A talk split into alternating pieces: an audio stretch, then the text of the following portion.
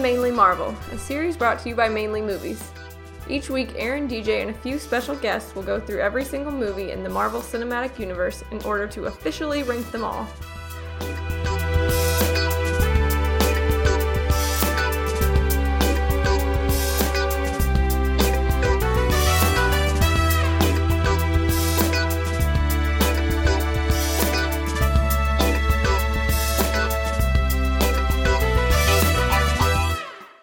Hello, my name is DJ. And I'm Aaron, and we are back once again with another episode of Mainly Marvel. This time talking about Thor the Dark World. And DJ, you still got our guest with you there. Why don't you go ahead and introduce him again? Yeah, our buddy Josh, aka Jam, is here to help us dissect Thor the Dark World. Uh, Josh, you were specifically chosen for this movie because you have an affinity to Thor. So uh, when we get into it, I'm going to be curious what your thoughts were on the rewatch of Dark World. But welcome back to the podcast, man. Well, thanks, man. I think you'll be interested to see what I have to say about watching it a second time after what has happened with all the past movies. Okay, okay, okay. So for everyone else who has completely forgotten this movie, uh, like I have, we're going to go through and, like always, read the plot synopsis from Wikipedia. Um, and just going to state that we put the time codes for when we stop going over the plot synopsis in the description for the podcast if people feel like skipping over it, though I guarantee you don't remember this movie. So, eons ago, Bor, father of Odin, clashes with a dark elf Malekith, who seeks to unleash a weapon known as the Aether on nine on the Nine Realms. After conquering Malekith's forces, including enhanced warriors called the Cursed, on their home world of oh Jesus, Svartalfheim, Svartalfheim. Bor safeguards the Aether within a stone column. Unknown to Bor, Malekith, as well as his lieutenant Algrim, and a handful of dark elves escape into suspended animation. In present day Asgard, Loki stands imprisoned for his war crimes on Earth. Meanwhile, Thor, alongside warriors Fandral, Volstagg, and Sif, repel marauders to Vanaheim, home of their comrade Hogun. It is the final battle in a war to pacify the Nine Realms following the reconstruction of the Bifrost, the rainbow bridge between realms, which had been destroyed two years earlier in the original Thor movie. Uh, the Asgardians soon learn that the convergence, a rare alignment of the Nine Realms, is imminent. As the event approaches, portals linking the worlds appear at random. In London, astrophysicist Dr. Jane Foster and her intern Darcy Lewis travel to an abandoned factory where such portals have appeared, disrupting the laws of physics around them. Separating from the group, Foster is teleported to another world where she is infected by the Aether. Heimdall alerts Thor that Foster has moved beyond his near all seeing vision, leading Thor to Earth. When Thor finds Foster, she inadvertently releases an unearthly force, and Thor returns with her to Asgard. Odin, recognizing the Aether, warns that the Aether will not only kill Foster, but that its return heralds a catastrophic prophecy. Malekith, awakened by the Aether's release, turns Algrim into a cursed and attacks Asgard.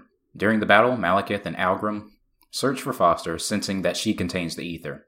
Thor's mother Frigga is killed protecting Foster, and Malekith and Algrim are forced to flee without Foster.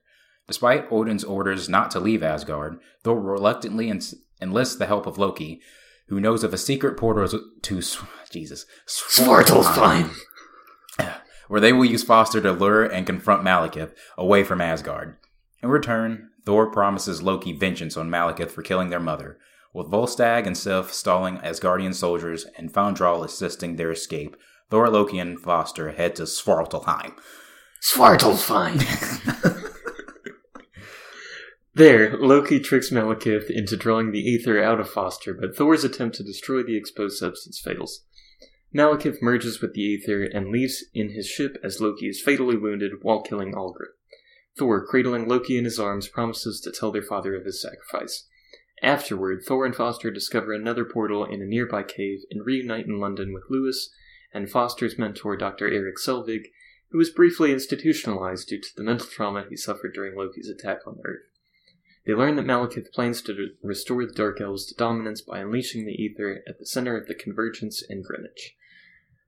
Thor battles Malekith through various portals and across multiple worlds until one portal separates them, leaving Malekith unopposed on Earth. Thor returns in time to help his mortal comrades using use their scientific equipment to transport Malekith to Svartalfheim, where he is crushed by his own damaged ship. Thor returns to Asgard, where he declines Odin's offer to take the throne and tells Odin of Loki's sacrifice. As he leaves, Odin's form transforms into Loki, who is alive and impersonating Odin. In a mid-credit scene, Volstagg and Sif visit the Collector and entrust the Aether to his care, commenting that with the Tesseract already in Asgard, having two Infinity Stones so close together would be unwise. As they leave, the Collector states his desire to acquire the other five stones. In a post-credit scene, Foster and Thor reunite on Earth, while somewhere in London, a frost monster from Jotunheim, accidentally transported to Earth during the final battle, continues to run amok. Cool. Well, there were a lot of a lot of names in there, Like Svartalheim. like Svartalheim. I'm pretty positive I'm not saying that correctly, but I'm trying my best, folks. You gotta just say it with confidence. Then it doesn't matter how you're saying it. That's true. Yeah, so pretty involved plot, even reading through it and rewatching the movie. It was a little difficult to follow what was going on.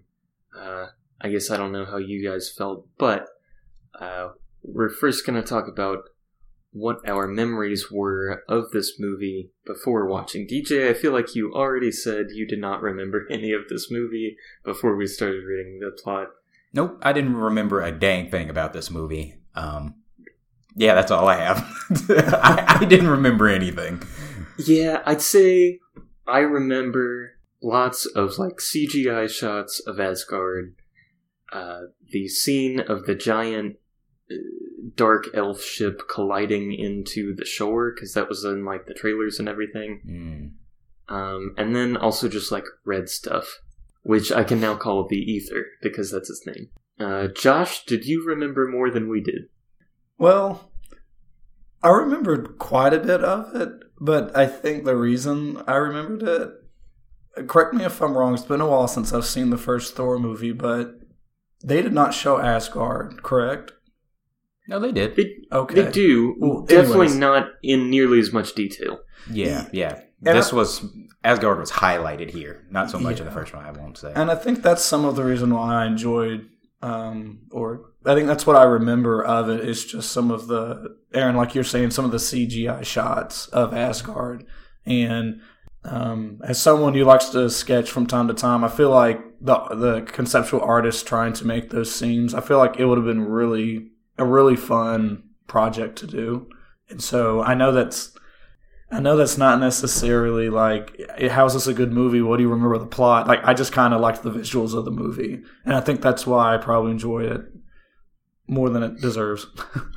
No, I, I think that's legit. I mean, I think the visuals still hold up. I mean, this movie is what five years old, but yeah, I think Asgard like still looks amazing. So I, I see what, especially with your creative eye, I can see how that just atmosphere that they're creating there. I think that makes total sense.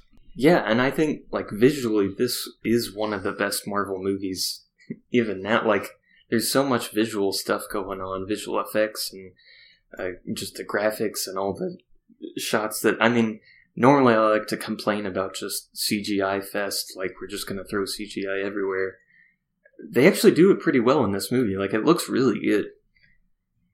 Um, so I understand that, and I I think that is like a legit boost for this movie being like an actual good movie to watch. Easy to say that the the visual side of this movie is definitely a strong suit.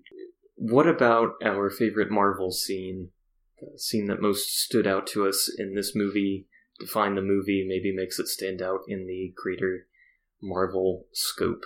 So I've got so we we kind of mentioned the ship colliding into Greenwich. I don't know if that's really a Marvel scene. That's definitely like a a scene I remembered hmm of this movie.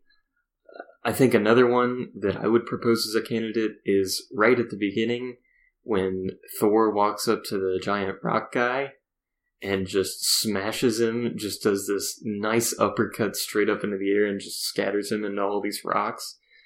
That was really cool. Yeah. There was one scene that I recalled, and DJ pointed it out while we were watching it. It was when Malekith and all of his army shows up at Asgard for the first time, and Thor basically Frigga takes uh, Jane and says, "I'll be safe. Go fight them." And he and he takes off. But the way he does that is he jumps off the cliff and grabs his hammer and fly off. It just looked really. It was a very smooth It was amazing. Yeah. transition. Yeah, he just like cool. jumps over the ledge backwards and just mm-hmm. holds out his hand. Yeah, that was really cool. But it was also something I would never have remembered about this. yeah, yeah, it was so like quick and brief, but it was just really cool. Also, probably not a Marvel scene, but a scene that like as soon as it came up, I was like, "Oh man, I forgot. I love this scene." Is when Thor and Loki are walking down the hallway, and Thor's or Loki's changing into all of these different shapes. It's just like a comedic scene, but then he finally transforms into Steve Rogers and starts just mocking him so hard and it was it was hilarious even It's now. amazing. that was one of my favorite scenes in the movie and i completely forgot about it honestly Yeah, so I've got some favorites. I don't know if I would classify any of them as like quote unquote what we're saying is a Marvel scene though, if that makes sense. Like I feel like they're good scenes. I just don't know if they're and I had this issue with the first Thor movie too, actually. My the scene I picked was just like seeing Asgard for the first time, like coming up from the clouds and seeing it. And I think similarly we get a pretty cool effect when Jane first goes to Asgard. We're seeing like the flashing lights and everything and you kind of just get the scope of this alternate universe. But again, I don't know if it's necessarily like Yeah. we're quantifying as a Marvel scene. Just good scenes that I like. yeah i i almost feel like part of that is just thor is such a different thing from all the other marvel heroes. Hmm like i mean the guardians are in space. Everyone else is earthbound. And the guardians are definitely their own thing. But like thor I, especially in this movie it doesn't feel like a movie that we've had yet. Like it it feels kind of star warsy it feels kind of lord of the mm-hmm. ringsy It's the furthest one from reality. Like, yes, Earth, it's called Midgard in the story sometimes. Like, I understand that it's very pivotal to the plot, but in terms of the time that you're on Earth, I think a majority of the movie is in Asgard or Svartalfheim so. or whatever you call it. Svartalfheim. Another scene that I remember when DJ mentioned the scene Asgard for the first time, it reminded me of the scene where Heimdall sprinted across the bridge and took down a ship Oh yeah, that's cool. with two daggers, and I was like, "Wait, you can do that?" That was yeah. That was that was like Dwayne the Rock Johnson levels of just ridiculous like OP. like I like because I I legit didn't remember what he did there. So he like takes off running down the bridge after this invisible ship, and I'm like, is he going to like tell someone or something? I thought And that he starts- too. he starts running up the like uh cable on the side to like get up there and I'm like what's he about to do here and he just takes down the entire thing with a knife and I was like whoa yeah like they definitely they definitely like recognized they had a treasure in Idris Elba in this movie and I'm Mhm. glad that they made more use of him which is a great transition to our minor characters discussion yeah, so we got we got Idris Elba as Heimdall. Uh, any other good Heimdall scenes? I like just seeing the rapport between him and Thor, like that very very short scene in the bar where uh, Heimdall like takes off his helmet and he's just like, you know, I can't go against the king or anything. I just like Idris Elba though. Like that's not really a scene or anything. I just like his presence, and it's cool that he was in the MCU. R.I.P. Heimdall. He can come back, right? I don't think so. yeah, probably not. Um, let's see. Other minor characters. We've got Kat Dennings. I don't know if we want to. She's just. Is she's that Kat Darcy? Dennings. Yeah. Yeah. Okay. yeah. You know, I forgot she was in this movie, like in the Thor movie. Like, I just completely forgot. I forgot she was in the first one. I remembered her being in this one, but I think it's because by this point, Two Broke Girls was like a thing. I And think she, like, right. Oh yeah. she was a little more famous at this point, and she's definitely like playing up the whole like Kat Dennings doing Kat Dennings things. Yeah, which was good for like comedic relief, but I kind of got tired of it after a while. Yeah, I mean that's all she's there for. Yeah. Um, What do y'all think about Sif? I realized that she's she's kind of like a crowd favorite. Like, there's a lot of like Sif fans, Who? and so yeah, I feel like that's something I've seen, and I don't know. I was kind of expecting like more of her in this movie, and they kind of give her some like interesting things that she's got going on, but she's really not doing a whole lot in this. Like, she doesn't get a whole lot of screen time in this movie. in now that we've seen some more movies and now that Jane Foster it she wasn't in Ragnarok I kind of Yeah. it's kind of strange to see this how it's like well if you're going to go with Jane Foster why was she not You would expect movie? to see her more. Yeah. it's almost like if you're not going to see Jane anymore that's kind of like Well, now we've got Valkyrie as a. yeah and then now it's. Valkyrie so I kind of some of me thinks that Sif was I think the the Tessa Thompson I think is her name Mhm. plays the Valkyrie I think that came from Sif so I think they kind of scratched that character and started over with her maybe I don't know They definitely like. So we get the Warriors three in here, which are like uh, fine, but then in Thor Ragnarok they definitely just like quickly Murder kill them off. them. yes, just very quickly, like wave of the hand, like they're gone, written out of the story. So, yeah, kind of interesting to know that like some of the things that they're kind of trying to build up in this movie, they decide to go a different direction with later on. Yeah, I don't want to talk about the Warriors 3. They don't matter. Uh, yeah, that, that's plenty of Warriors 3 discussion. One of them was recast, Fandral. Don't know if that matters at all. really I don't think. Yeah, don't it was think most Zachary Levi, noticed. and he's going to be Shazam, so that's oh something. okay that's kind of cool Yeah, I don't think people were bothered by it. No, I, they don't matter. What did you guys think of Odin in this movie? I mean, Anthony Hopkins is always like going all out for his roles. I like him I- yeah Yeah, I I like that he's just there and like playing this like I don't know, he's just acting the crap out of it. yeah And some sometimes it feels a little cheesy, but I feel like he kind of belongs in this like Thor world of where everything's kind of just ridiculous. Like he's having all these discussions about how like we're gonna battle to the like last drop of blood, and everyone, and I don't know. It was just like this is absurd mm-hmm. what he's saying, but he's just like going all in. I think it was really cool when you first see Odin in this movie. There's a raven that flies him to his arm, and he's kind of looking at him and stuff like that.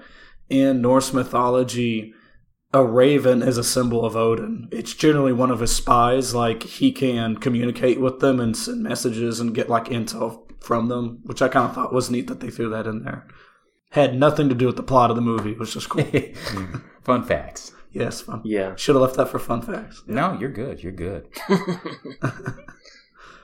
Who else? Erik Selvig.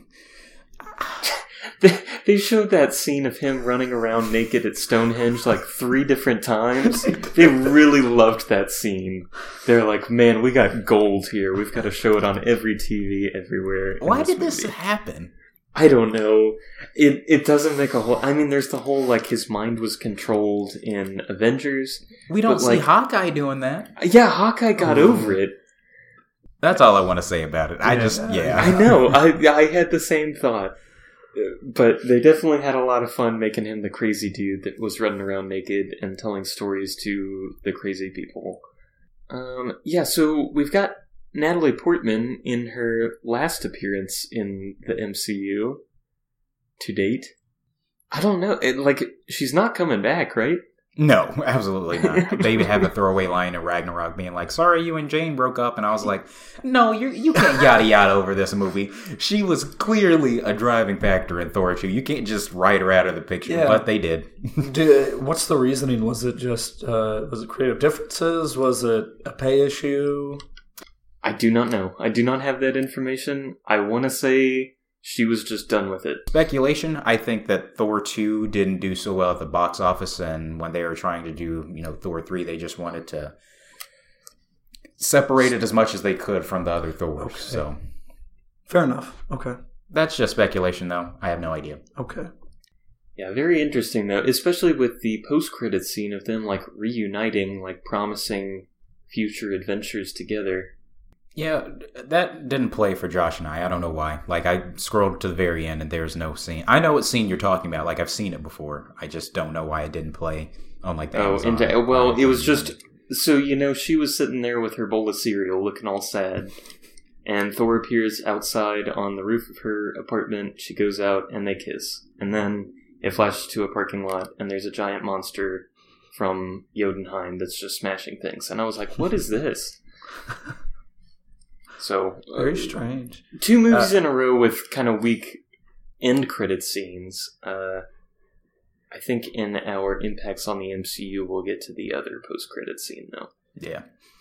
And I guess the only other character. Do we mention Frigga any? I mean, Any thoughts on her? I liked her relationship with Loki because I think it just like humanizes Loki more. Like we can see him as more of a fully fleshed character instead of just a straight Mhm. villain. And I mean, I really like Loki in this, so I think that relationship was fine. But I really wish they hadn't just stabbed her in the back. I mean, That was that was dark. yeah, I think it was pretty neat that one scene where she was talking to him in a cell, and then he tried to touch her, and she was an illusion. It's, it's kind of interesting that she's Okay. very. I think he kind of learned it from her. I think she kind of can tend to be deceptive sometimes. but is this like inherited powers? In which case, oh, he wouldn't get He's those. adoptive. That's Yeah. right. No, but I think it's I think it's uh, considered sorcery, and I he might have learned it from. I like that better. Yeah, let's go with that. Let's go with that. Okay. yeah, I'm not sure. They did do a whole lot of those like hologram deception things in this movie. Like they definitely played that up as much as they could. Yeah, but I mean, Loki does that in every movie he's been in. Yeah, yeah. Yeah, I think that's probably all of the minor characters to talk about because I am going to classify Loki as a villain, whether we want to or not. I don't know if I agree with that classification. I know, Loki. but I'm I'm I'm I'm gonna put him there. So get some friction today, folks. yeah, so first first we'll talk about Thor and then we'll get to the villains. Um, so Thor in this movie, improvement on Thor in the first movie. I feel like Chris Hemsworth gets better and better every movie he's in. I don't I don't know if I'd say improvement over Avengers Thor. He definitely gets more like funny parts there, I think. Mhm. But I felt like he was definitely more comfortable in the role in this movie. Yeah, I think he's able to play those dramatic scenes pretty well, as well as the comedic stuff, and I think we really get just more of that in Ragnarok. But I mean, I like Thor here. I think he's an interesting character. Uh, yeah, I, I agree. I think Chris Hemsworth is able to kind of figure out who Thor is more by this point, or maybe it was just the writing. I don't know. Yeah, and his his hair looks so much better when it's his real hair and not the wig he had in the first one. Ooh. Josh, any Thor thoughts? Um, I, I mean, I obviously I like Thor. Um, but in terms of his like character journey, did y'all think there were a lot of development? Because like I felt like most of the story was him struggling with having a romantic interest with a mortal who will live a lot less. Uh, will live in, in terms of length a lot less than he will. So she's kind of a blip in his life. I don't really know if that got resolved by the end of the story because they just kind of write her off in the next movie. No, But- I agree. They like touch on it, but I don't think that's fully fleshed out at all. I think if we're talking like character journey, I think Thor, the first Thor, might have it on him because we see him go from this hot-headed person to someone who is more humble and accepting of criticism and things. I don't know if we necessarily get that same sort of journey here. Like he, like he's at the point where he can like question his father and like knows the path that he needs to go and do Mhm. things. But I don't know if it's as fully developed as uh, Okay. as far as development goes. So yeah, I see what you're saying. Aaron, what do you think? I agree.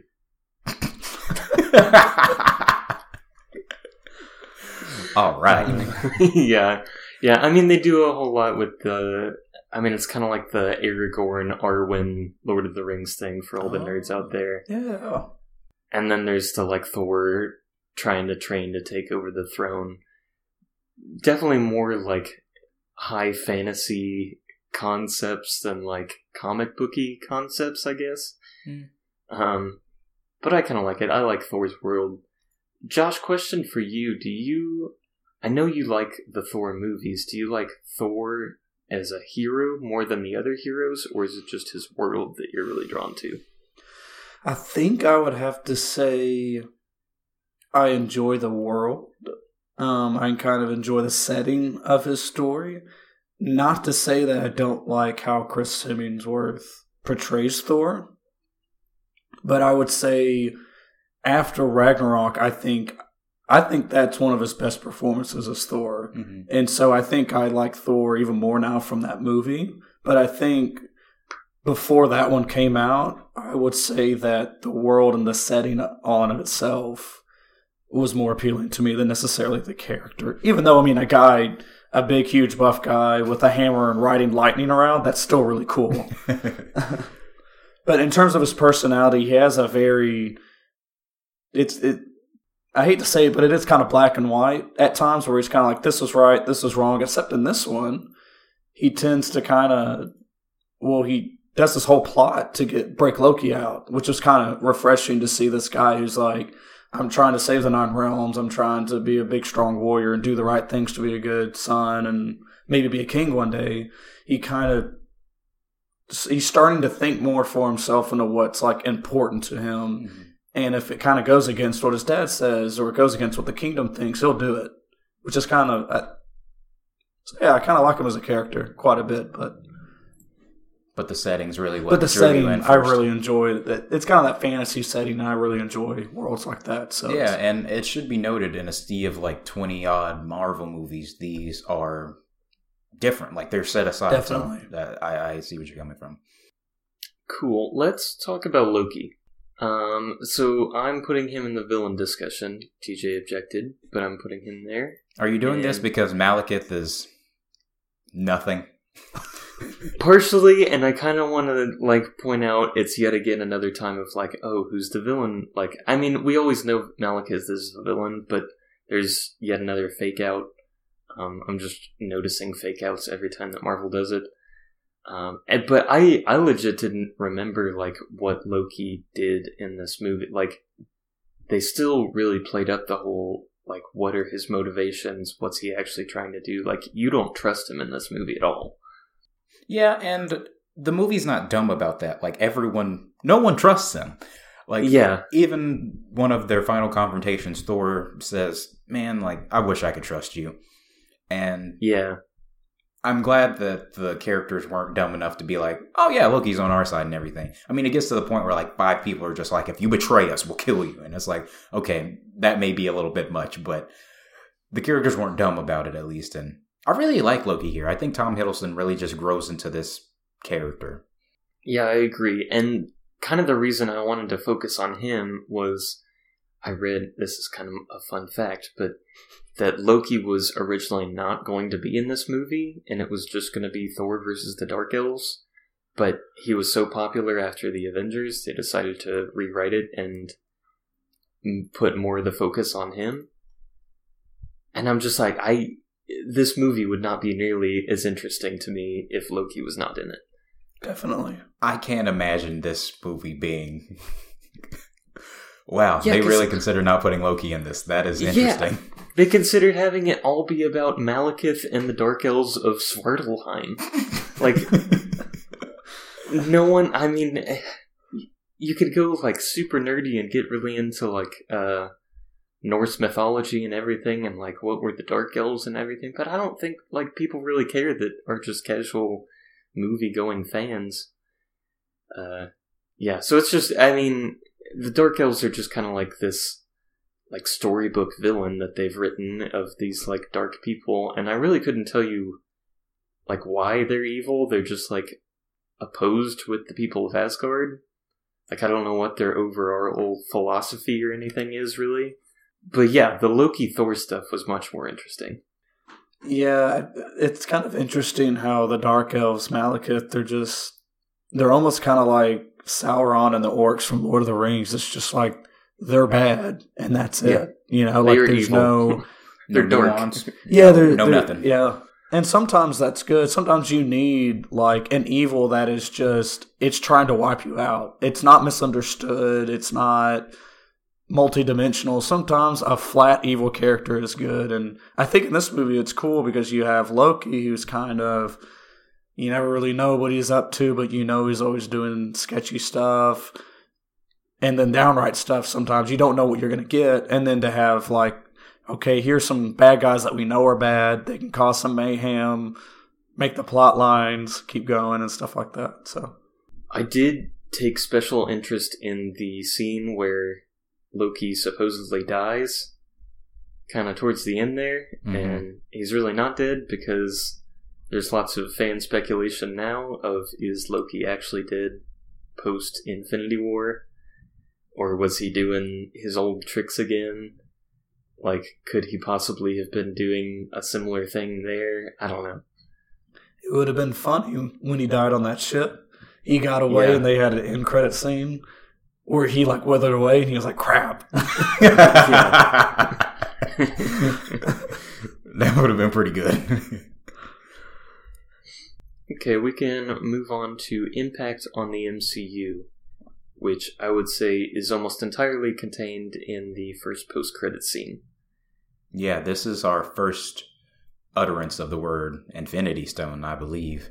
Yes, yes, and it it kind of like got me excited, just like hearing them say like Infinity Stones. I was just like, whoa, they said it. like they spoke the words like this is the official beginning of Infinity Stones and the quest for the Infinity Gauntlet and everything. Yeah, and they confirmed the Tesseract is an Infinity Stone, so Yeah, so yeah, true. big stuff Yeah. in this post-credit scene. Yeah, I feel like this one really spawned a whole lot of like Reddit theory boards and everything. People just going crazy. Um, but yeah, pretty obvious impact there because we've got confirmation of Infinity Stones. We know where two of them are now. Um, and we will revisit the Collector in Infinity War. Well, also in Guardians, right? Okay, I thought he was. Yeah, yeah, but we between revisit Collector to get this Infinity Stone. I don't think we maybe we see that uh the Aether one in Guardians. I forget. I don't think so because I think I was looking for it at the time, and I've seen Guardians a couple times because Guardians Guardians is great, but you know, Oh yeah. Yeah, yeah. Other any other impact? I mean, we do get some Thor character development that I think we've already discussed, but uh, a lot of the the Thor and Jane Foster stuff has kind of been written over. basically we get Thor to Earth. Yeah, yeah. I guess that's true. Let's move on to fun facts. Any fun facts you guys have about this one? Nope. I was like cricket, cricket. Uh, let's see. Let's see. What can we find? Oh, so apparently for the Captain America cameo, they had Tom Hiddleston put on the Captain America suit and do an impression of Chris Evans, and Chris Evans was a little bit uh, disappointed because he was like, "I spent two years trying to make Captain America." Like not that cheesy, and to just see it like undid all the work he was trying to do to make him like a believable character. But keep trying, Chris Evans. You're always going to be the cheesiest member of the Avengers. yeah. Okay, well, let's move on to the meat of the discussion the ranking. Uh, so, last week we placed Iron Man 3 amongst the ranks of Phase 1. Uh, DJ, once again, I'll let you do the honors and read through the ranking list so far. Okay, the mainly Marvel ranking stands as thus: number one, The Avengers; number two, Iron Man; number three, Iron Man three; number four, Thor; number five, Iron Man two; number six, Captain America: The First Avenger; and number seven, The Incredible Hulk. It just keeps slipping further and further down, doesn't it? we should just move it all the way down to number 21 and leave it there. Twenty-one. Yeah. I'm not convinced it's gonna stay at the bottom. Oh! Whoa! It might. okay. I don't know. Okay. Okay. That's, that's, a, that's a hot take. Okay. Um. Yeah, so last week we put Iron Man 3 at number 3. I am very interested to see where you guys think Thor the Dark World should be placed. Uh, Josh, quite famously, you had Thor Dark World ranked very high when we did our earlier discussion of where we thought these would be ranked. This was many moons ago before we had even started a podcast, just kind of discussing and coming up with our preliminary rankings. You had it very high. We were all surprised. I did. Where do you think where do you think it should be on this list? So I'm going to be. What's the word I'm looking for? I'm going to say the same thing as last time. I would put it at three. So you would Okay. put it between Iron Man and Iron Man 3. Correct. Josh, I agree with you. What? Whoa. Yeah. I have it I have it above Iron Man 3. You have it above Iron Man 3? Yes. Oh no. One reason why I put it above Iron Man 3, let's forget the fact that I like it more than I probably should. But Iron Man 3 had, in my opinion, had very little to do MCU wise. This uh, Thor Dark World mentioned the Tesseract as an Infinity Stone and the Aether as an Infinity Stone. I feel like that actually. I was going to put it at four because I was like, I kind of think Iron Man 3 is a better movie. I think the pacing to Dark World is a little slow at times. I think there's some lulls in it. But I think that end scene where they have the big reveal about Infinity Stones, I think that's actually pretty significant. and That it just bumped it a little extra for me. Hmm. Yeah, and I would also add we discussed quite a bit the the visuals of this movie. I think that plays a lot into it just as its worth as a movie you should watch. It was just like an easy movie to keep watching because your eyes are just like always entertained by something. Just like there's there's different things to look at on screen, even if maybe the plot's a little bit uh, over the top with the fantasy elements or something, and you're not as into that, or it's a little bit slow at times. I feel like visually it's very entertaining.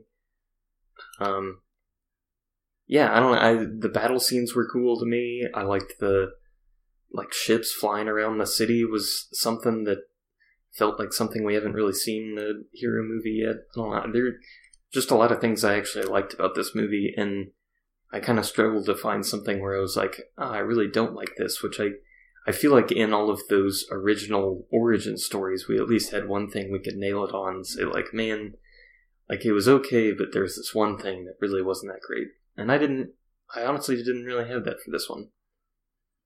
DJ, you gotta say where you it. I I don't know. I've been sitting here contemplating. I think off the top of my head, I would put it like around the first Thor. So I would either put it below or above Thor one. I, I don't know. I I guess I definitely enjoyed as an experience watching Iron Man three much more than Thor two. And I, I see what you're saying, Josh, about like that end scene, like elevating it for you. I don't know if that really does anything for me. Like, I think it's definitely important. I think it's interesting that this was really the start of Infinity Stones. But as far as like enjoyment, I don't think that really helps me. I don't th- think that does anything for me personally. It, it, yeah, in terms of you looking at each movie individually, that end credit scene shouldn't really change it that much. I get what you're saying. But it is significant, But so it- I don't want to like it- downplay that or anything. of course, and like I said, that's the only reason I put it above Iron Man 3 was because there was a connection to things later down the road. hmm Yeah, and I think the end of Iron Man 3 just kind of bothered me. I think we discussed this a little bit in that episode of how pretty much everything they did at the end of Iron Man 3 ended up just not mattering. They were just like, oh, Tony removed his arc reactor, whatever, and Pepper has these powers. Okay, they've been negated or whatever. And we didn't really get much of a post credits anything there that would like tie it to some future movie. It just felt less significant watching that one. Um, yeah, so that was part of it. I mean, what about for me? Definitively, I felt like Thor: Dark World was better than the original Thor, and I think that's something I wasn't as confident of going into it. I would agree. I well, I didn't watch the first Thor recently. I have seen it, but I watched Thor 2 and then I watched Thor and I remember liking the second one better than the first one. And it might have been I already had some information in the second one that in the first one it kind of recaps because I had figured it out because you can kind of figure out origin stories as you Mhm. watch a sequel. But Yeah, I think I just enjoy. I honestly, like, like I said, the visuals do it for me. So Yeah, I guess I find Thor 1 and 2 a little bit closer to me. I will agree. I think I enjoyed watching Thor 2 more. I guess I'm really surprised. I feel like from, Aaron and I have talked about this, a great impetus for us starting this was we had seen a lot of other people come out with their version of their Marvel list. And things shifted around a lot, but I would say pretty consistently Thor the Dark World was at the bottom. And honestly, after rewatching it, like it has issues. The villain is nonsense. His plan is nonsense, but and even like the final scene, I didn't really like the final like battle. I didn't love, but I feel like there are redeeming qualities here to not put it at the bottom of the. list. So yeah, I, I think I would put it like right above Thor, but I don't think they're as far separated in my mind. Um, so I, I, think it's really good that we went back and rewatched this. I feel like it's very easy to be like, oh well, everyone on Reddit saying like this is the worst. I'm not feeling that way. yeah, I mean, I think also for me, we kind of watched Iron Man three and Thor: Dark World very close together. Mm-hmm. So, I mean, I kind of trust all of our opinions of which one we enjoyed more of those watching it. But I like I know ending Thor Dark World, I was like, man, I, I enjoyed watching that more than Iron Man 3. So that's why I have it above there. I mean, we can we can dissect little parts that may have been better or worse, but I think a thing that really stands out to me is I don't I don't have something to directly hold against Thor Dark World, whereas I made my opinions clear on the villain in Iron Man 3 that I did not enjoy. Yeah, I don't really know how to dissect this very much because I, I see exactly what you're saying. I yeah, I just think as far as enjoyment experiences go, I think we're at different places. But it seems like the majority opinion is Thor two above Iron Man three. I am confused by that, but I guess yeah, I guess those problems that we talked about last week had more of an effect. Um, okay, okay, so you guys are what? Oh man, it does not look right to me to put Thor two that close to Iron Man. And Aaron, I think this is the exact issue you had last. This is what I had with Iron, Iron Man, there. three. Was we have Iron Man and then Iron Man three, and now you get to look at Iron Man and then Thor: Dark World. And I feel like that gap between Iron Man and the next movie is just going to be where we keep slotting things and keep shifting everything down. So we'll get there, but that uh that space between two and three is going to be a nice wide open gap for us for a while. Yeah. I wish because like I'm looking at like our list in Excel right now, and I wish visually I had like a bunch of like spaces, spaces Yeah. between. Yeah, it's just kind of the way we're doing the rankings instead of like, oh, I think Thor is the 16th best movie in. Like, because if I said it was the 16th best movie, I don't think you would complain. No, That is that is very well where it could end up at the end of this. That's true. So, okay. So Josh, Aaron, you both are thinking Thor two above Iron Man three for that number three spot. yep, that's where I've got it.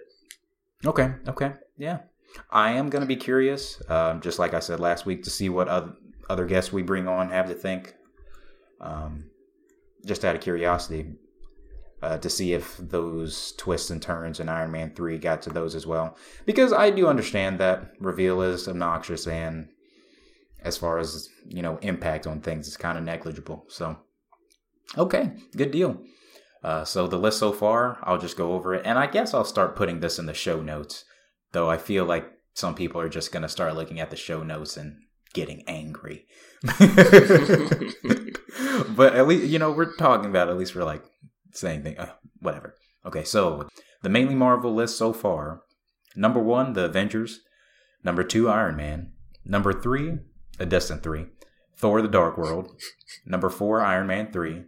Number five, Thor. Number six, Iron Man 2. Number seven, Captain America the First Avenger. And number eight, The Incredible Hulk. Yeah, there we go. The list is growing. We have eight movies on there now. Oh man. Over a third of the way done. Well, that's exciting. You know, one at a time.